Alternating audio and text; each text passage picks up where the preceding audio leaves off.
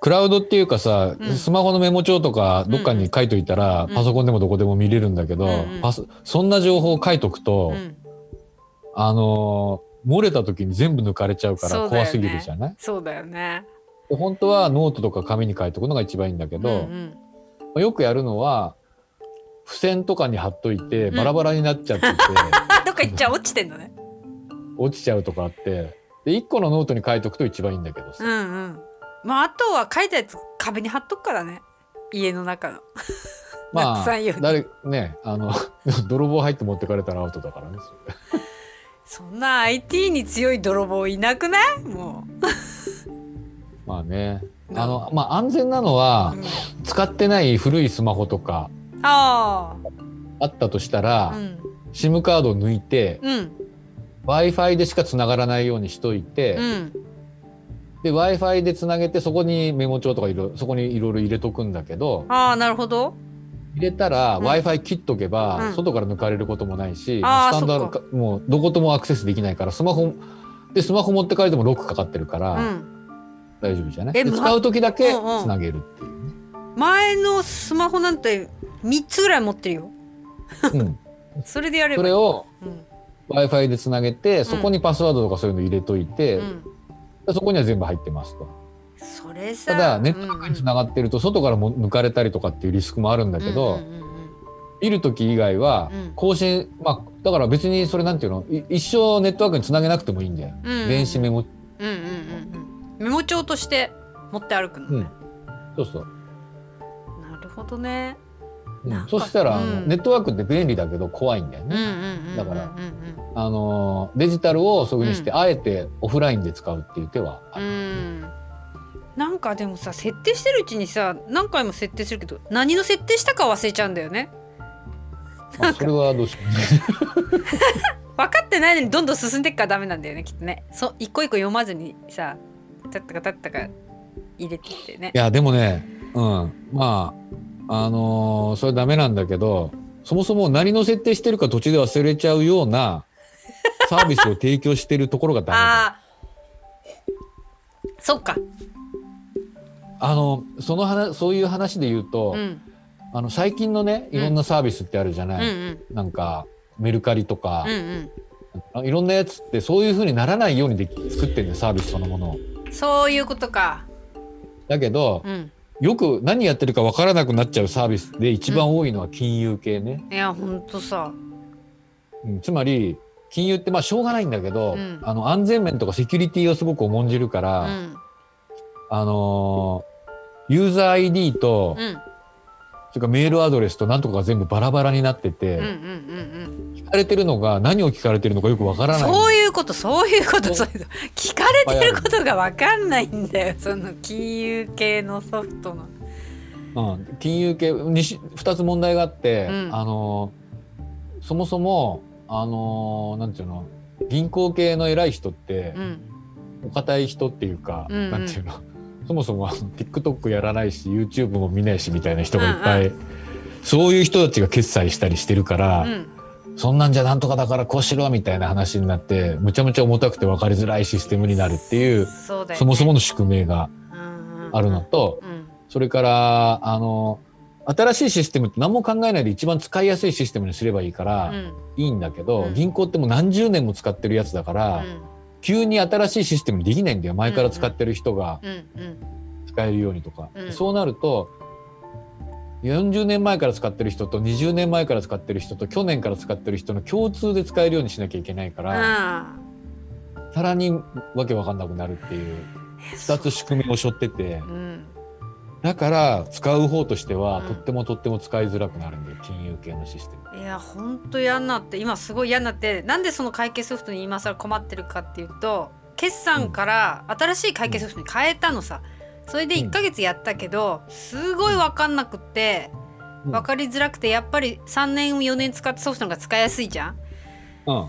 それで前ちょっと旧前のソフトでずっと使いながらいい時に全部移そうと思っていたら日々のこう普段のほら領収書請求書なんたらも全部そっちでできちゃうからうん。どんどんずっとそっちでやってこう移行作業をせずにもう5ヶ月経っちゃって 結局会計ソフト新しいの導入したのに昔のやつでまだ5ヶ月やってて。うん、はあって感じ。でどっかでその新しいやつはうん。連携しやすいやつなの、その連携がその導入した時に一回やったきりしてなかったからそれはもう税理士さんと一緒につながってるしすぐずっと見れるみたいな感じだしうん。銀行のその出は入り入り入出金をこっちに取り込んじゃえばうん。簡単じゃん？うん。だから新しいのは楽だよね。前のよりは。しかも安いんだ、会計ソフト。でも移行できてないから今昔のも今のも払ってて全然ダメ、前のやつ早く解約しないといけないのに解約できないでいいまあでもねそうなるんだよ大体。なんだって感じ。手放せなくなっちゃって。うん。って感じだよね。まあまあでも頑張るさ。いつも諦めて諦めながらまた頑張ってなんとかなってるから。そうね。まあだからあのぎそういう銀行系のでできないのは自分がどんくさいんじゃなくてシステムがダメだっていうふうに思っとけばいい、うん。そこはね。なんかでも一人だからこそその取り込んで自動的にバッて簡単にできるようにって言ってやったのに使いこなせないで半年経つこと自体がもったいないね。まあねでもやっぱりあのー慣れたソフトは慣れてていいんだけど結局それってどんどん時代遅れになってっちゃうから、新しいやつに慣れていくってことはまあしていかなきゃいけない話でさそうだよ。でもやっぱ一番さ苦手っつうか面倒くさいくて楽しくないからうん。手つけたくなくなっちゃうよねだんだんね。やりたいことばっかりやるからね。うん、だから本来やんなきゃいけないのはあのほ本職の授業の方でさ そういう世の中的なバックオフィスの経 経費生産とかそういうのってうん。時間割きたくないわけじゃない、そうだよ。だからこの昔の経理ソフトやめたらさズームのアカウントを変えるんだよ。そうね。うん。でそうなるとじゃあじゃあその辺はね、うん。税理士さんとか会計士さんの方に任せたいじゃん。うんうん。でも税理士さんも会計士さんも税理士と税理と経理に関しては詳しいけど、うんどのソフトからどのソフトに持っていくときにどうしたらいいとかいうのはあんまり詳しくないじゃん。そうだよ。だから明日あはうん。ソフト屋さんだよねそこ。連絡するの。は 税理士じゃなくてね。うん。まあ、だからどうだろうね。税理士さんとか会計士さんでいろいろこれから目指してる人とかいるかもしらんけど、うん。あのお客さんの数とかはもちろん違うんだけどさ、うん。そういういろんなアプリケーションっていうか、うんいろんな経理ソフトの、うん。からの移行を得意とするうん。会計士さんだったら仕事はいっぱい来るかも。本当だよね。おばさんのなんかようわかんない主語のないやつでも相談できるやつね。そうそうそう。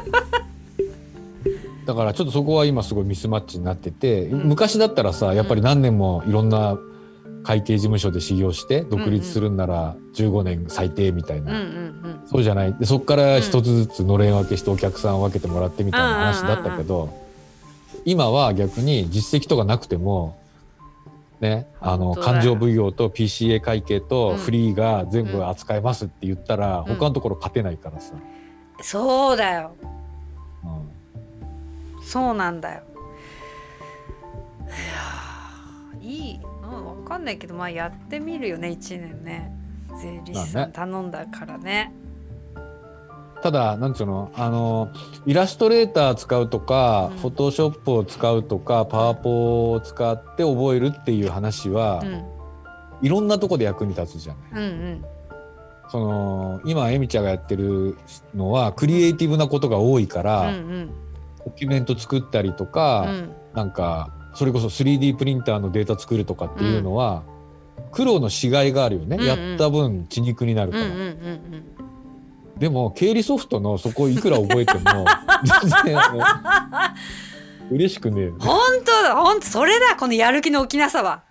それだよ、だからめげてもやれるのはこれがねうん。血肉になったうら、ん、もうあのビジネスに役立つっていうかビジネスっていうかうんやりたいことをやるための材料になるから、うん、それだこの憂鬱さは。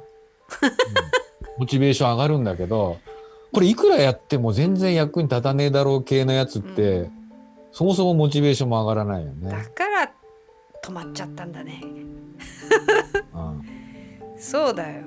本当ねえポッドキャスト始めと同じぐらいからそれをやらなきゃいけなかったのに何も手をつけずこのいやだから、まあアプローチで悪くはないけどポッドキャストにしたってうん。そもそもは聞いていただいてる方もいらっしゃるんでうん。それはそれはありがたい話だけど、まあ、ぶっちゃけ8割9割、うん。言い方なんだけど自己満足でやってるわけじゃん俺たち。言いたいこと言ってるって。そうです。喋りたくて喋ってるだけです。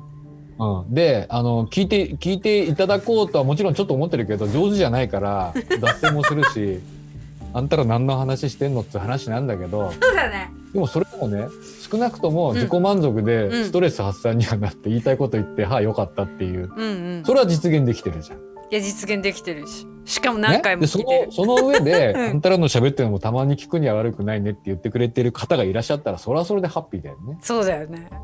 素晴らしいね。で逆にさうん。あの役に立つことをお伝えしましょうと思ってうんやるんだけど、うんうん。それって結構ストレスもたまるし、うんうん。それが伝わらなかったらダブルで痛いじゃん。